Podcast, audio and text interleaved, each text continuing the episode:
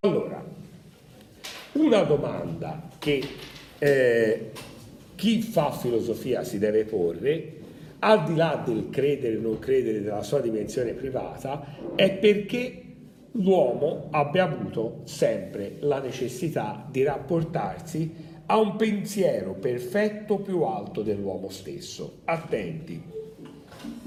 Parlando di Dio, in filosofia non parliamo soltanto della divinità politeista, monoteista, cristiana, ebraica, eh, musulmana, ma parliamo anche di tutti quei concetti filosofici forti che hanno assunto un surrogato divino. Chiaro cosa voglio dire? Faccio un esempio per capire. Marx diceva che la religione è l'oppio dei popoli. Oppio dei popoli vuol dire che io tengo buono il popolo dicendo che gli prometto una vita eterna, la perfezione. Ma per molti comunisti cos'è diventato il marxismo?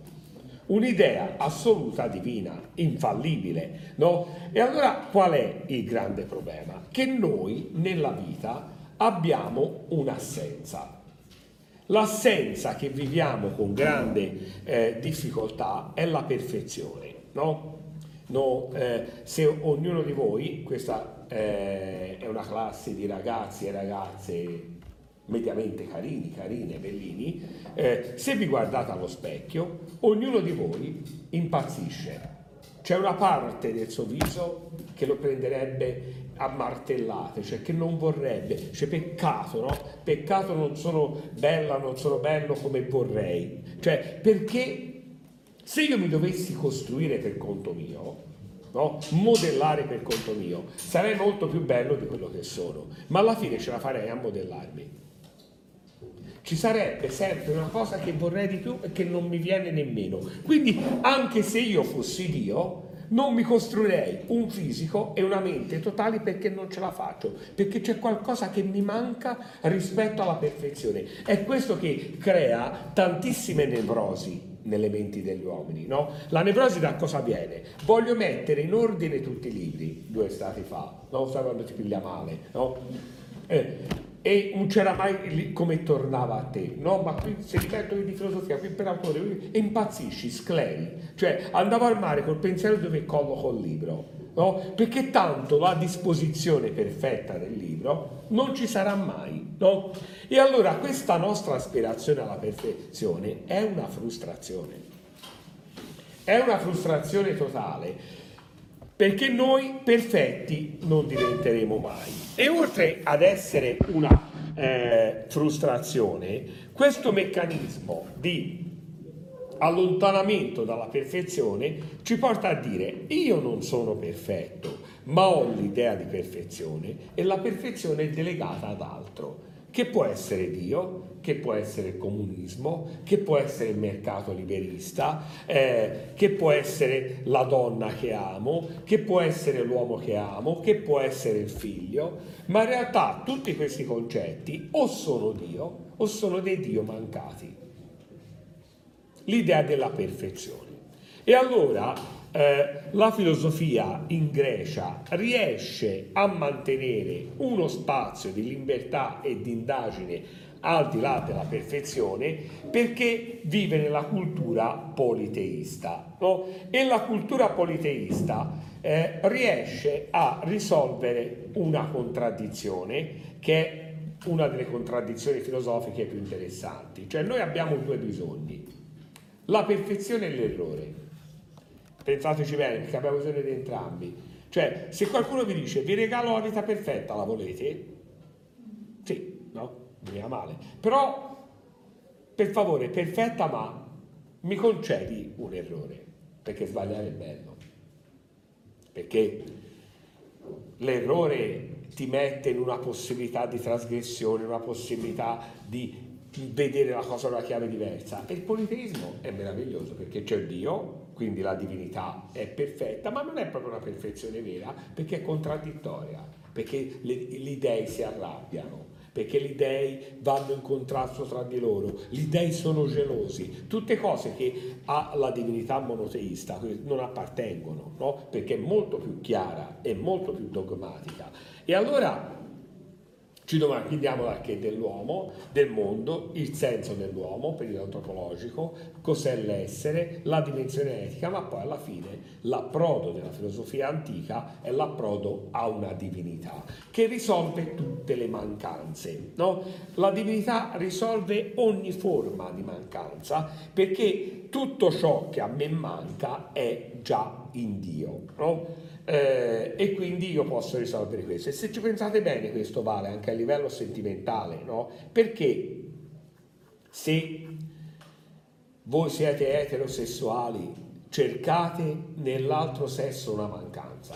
Allora, io sono convinto di una cosa, no? Che la maggior parte dei maschi eterosessuali consideri una fortuna essere nato maschio no? perché comunque dice guarda ci si diverte di più o questo o questo. Io penso che la maggior parte, al di là del fatto che la vita del maschio è più facile, la maggior parte delle ragazze comunque eh, l'idea di diventare maschio così rozzo, così brutale, no, non li garberebbe, cioè, dice ma perché proprio no? Preferisco rimanere donna con tutte le contraddizioni che ci sono, però se ai maschi piace così tanto l'essere maschi, alle ragazze piace così tanto essere ragazze, e parlo di maschi e ragazze eterosessuali, perché non vanno verso una scelta totale omosessuale? No. Sono maschi, mi piace stare con maschi, no? Cosa succede a 6-7 anni? C'è il compleanno, sono un maschietto, vado subito nel tavolino dei maschi, sono una bimba, vado subito nel tavolino delle bimbe, perché ci sono più argomenti di conversazione comuni. Ma non mi converrebbe sposarmi con uno del mio sesso e viceversa. Non è un principio d'attrazione, è che siccome ho un'aspirazione alla perfezione, io maschio, e parlo della dimensione prevalentemente eterosessuale, non c'è niente di male in quella omosessuale, non è una mancanza, oppure è una mancanza come quella dell'eterosessuale, a me maschio eh, intanto non mi basto per conto mio, ma potrei trovare un altro maschio ma non mi basto nemmeno con gli altri maschi, con i miei amici, ho bisogno di ciò che mi manca, la parte femminile, e così la parte femminile, mito dell'androgeno, lo ricordate, che dà però ha, giustamente ampia legittimità anche all'omosessualità, perché vado a colmare una mancanza, ma eh, al di là di aver trovato l'uomo, la donna della mia vita, a cui io attribuisco una dimensione di perfezione molto più alta, eh, anzi non esiste una perfezione più alta, un valore molto più alto di quello che rappresentano vicino alla perfezione, poi ho bisogno di risolvere la mancanza totale e quella me la risolve soltanto Dio. No? L'approdo a Dio per la filosofia è stato un approdo che ha dato una soluzione, una soluzione magica, una soluzione fortissima, una soluzione potente, ma questo approdo alla divinità mi toglie uno spazio di libertà di indagine che prima l'uomo aveva. No? Io la ragione, come ci spiega San Tommaso, la devo utilizzare per arrivare a Dio e non per mettere più in discussione. Ma se io la ragione non la uso per mettere in discussione, io non avrò più apertura verso campi di indagini nuove e quindi si va in difficoltà. Vi è chiaro? Eh, eh, questo concetto, cioè Dio mi viene regalato, il dono lo prendo. Ma senza voler offendere pensieri e sensibilità religiose diverse, possiamo dire che, usando anche il termine brutto, a livello di marketing, no? Eh, ora c'è una inversione di tendenza, sta aumentando il mondo islamico, sta riprendendo piede quello ebraico, che però nella cultura della filosofia occidentale che noi portiamo avanti, il cristianesimo sembrano avere rivali. Non è voler, proprio parlo a livello di quantità, uno dice io non ho simpatia per il Real Madrid, ma mi sembra cioè, che i dati del Real Madrid, 12 coppe dei campioni vinte, cioè possono dire che il Real Madrid è la squadra più titolata del mondo senza che nessuno debba offendersi. Questo non vuol dire che siamo tifosi, no? che, che si aderisce e facendo un pensiero più complesso, non è che uno è cristiano, ma il cristianesimo perché eh, ha questa potenza in più? al di là della capacità della Chiesa di riadattarsi, eccetera, al di là del fatto uno dice ma perché è vero, quindi le persone credono perché hanno dentro Dio, ma facendo un ragionamento filosofico, cosa è stato disposto a fare il cristianesimo? A sacrificare il figlio. No? E il figlio si è sacrificato, attenti, no? Perché? Io che mi sacrifico per voi, prendo un valore come insegnante. Sì, guarda, l'insegnante ha sacrificato delle ore della sua vita per venirci a rispiegare delle cose gratuitamente. Sì, però quando è che il sacrificio prende un valore molto più alto? Assoluto. Io mi sacrifico per voi e voi cosa fate? Visto che mi sono sacrificato per voi, mi ammazzate. E lui si è fatto questo. Gesù è venuto a sacrificarci per noi e non è che Gesù è stato ammazzato dalle galline. Gesù è stato ammazzato dagli esseri umani. No? Quindi lui che si è sacrificato per noi, noi l'abbiamo ucciso. Quindi noi chi siamo? Gli assassini di tutti gli assassini.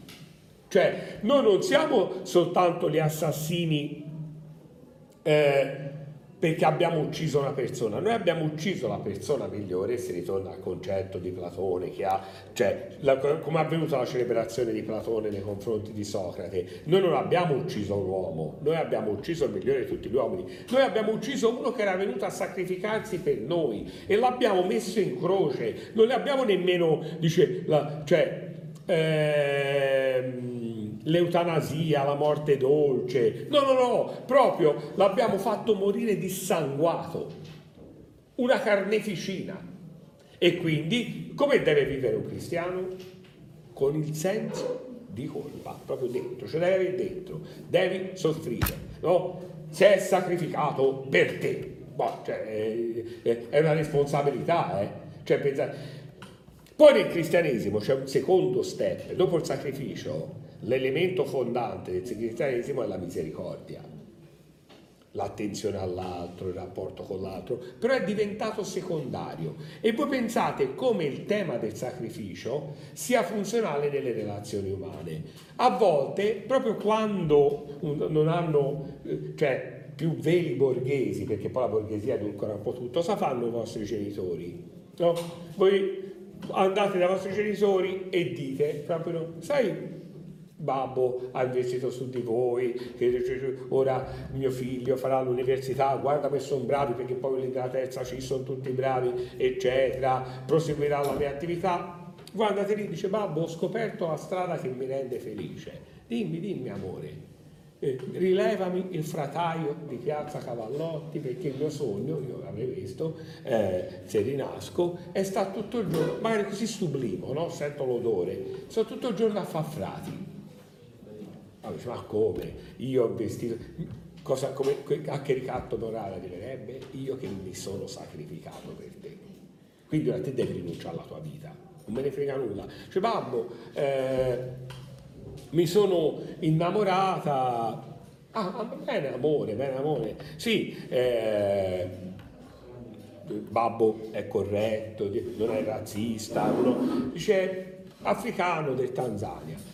Ma proprio africano, eh, eh, eh, sì, ormai sono cose superate, ha 81 anni, cioè, eh, a, a, un certo punto, no, con lui non ci puoi stare perché io che mi sono sacrificato per te, per mia figlia voglio altro. Arriva a condizionare, ora ovviamente se vi innamorate davvero di eh, un abitante del Tanganica, 81enne, eh, un, un, babbo che interviene è un babbo sano di mente, no? perché vi evita. Però, eh, cioè, se poi sentite il discorso teorico del babbo, mia figlia con chi vuole, ci mancherebbe che debba mettere io, ci mancherebbe altro. Dice, ma poi anche precedenti penali questo del Tanganica, cioè, eh, eh, eh, allora mi può mettere ad una prova, ovviamente sto usando elementi paradossali, l'abitante del Tanganica, 81enne, con precedenti penali,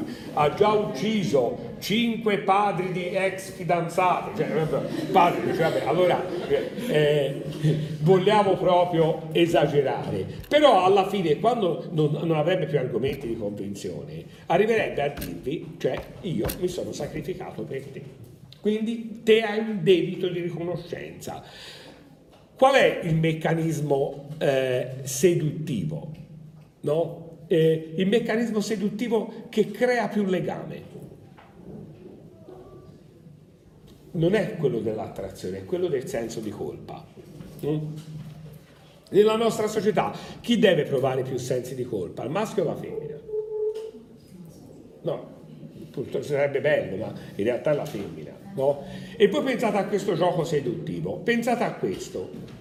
Una ragazza è fidanzata, poi va eh, in settimana bianca, l'istruttore di sci è molto molto più bello del proprio eh, fidanzato, l'istruttore di sci gli fa delle proposte, lei cede, no? torna però vorrebbe ristare col ragazzo. Cosa prova nei confronti di questo ragazzo?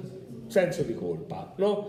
E parla al ragazzo, errore clamoroso, il ragazzo non scappa da una ragazza che l'ha tradito, la, la, tiene lì e gli fa vivere tutto il senso di colpa. Ora te devi, non mi devi più amare, mi devi venerare. Freud scriverà un bellissimo libro, Totem e Tabù, dicendo com'è che noi abbiamo costruito il totem e com'è che abbiamo costruito Dio. Noi abbiamo costruito Dio uccidendolo, e vedete il senso del cristianesimo, perché nelle vecchie, lui studia delle civiltà aborigene, e in queste tribù aborigene funzionava così, c'era un uomo che possedeva tutto, il padre, no? Tutte le figlie erano anche sue figlie, sue sorelle, eh, eh, sue mogli, e lui aveva tutto. Chi rimaneva senza possibilità sessuale? I fratelli i, i figli che poi coincidevano, perché le donne erano tutte del solito uomo. Qual è l'unico modo per rendere dinamica e più complessa la società? Uccidere il padre. No? Quindi che come vivi? Hai ucciso il padre che ti ha donato la vita, quindi come devi vivere? Nel rispetto e nel senso di colpa del padre. No? E quindi noi abbiamo queste... E, pa... e cosa diventa quindi il padre? Il concetto di padre? Il padre perfetto cos'è? Dio. E nella società borghese post-psicanalitica noi abbiamo costruito un'idea di padre coincidente con la perfezione e quindi coincidente con Dio. Ascolta tuo padre, segui la legge di tuo padre, cioè proprio un meccanismo padre, padre nostro, padre mio. Padre è la perfezione totemica. Nietzsche, che è un distruttore, un antidio, lui cosa fa? Qual è l'elemento straordinario nella filosofia nicciana che faremo in quinta? Che non dice come fa Marx, Dio non esiste, Dio è un'invenzione, Dio è l'eterna illusione, come dice Schopenhauer, dice Dio è morto. No? Quindi ci devo fare conti, perché se muore vuol dire che non era perfetto e vuol dire che si va a costruire un mondo che non può più prendere valore di Dio, ma va oltre Dio. Quindi noi siamo gli assassini tutti gli assassini, non perché abbiamo ucciso il figlio di Dio, questo è secondo Freud un arrufianamento cristiano, no? per cui dici sì, però Dio continua a esistere, non abbiamo ucciso Dio e Dio non c'è più, perché si può vivere solo la terra, non esiste il cielo, quindi una volta che hai ucciso Dio, Dio non c'è più, Dio è morto. A chi lo fa dire la frase Dio è morto? A un folle, perché se lo dice a un folle, il folle è incomprensibile.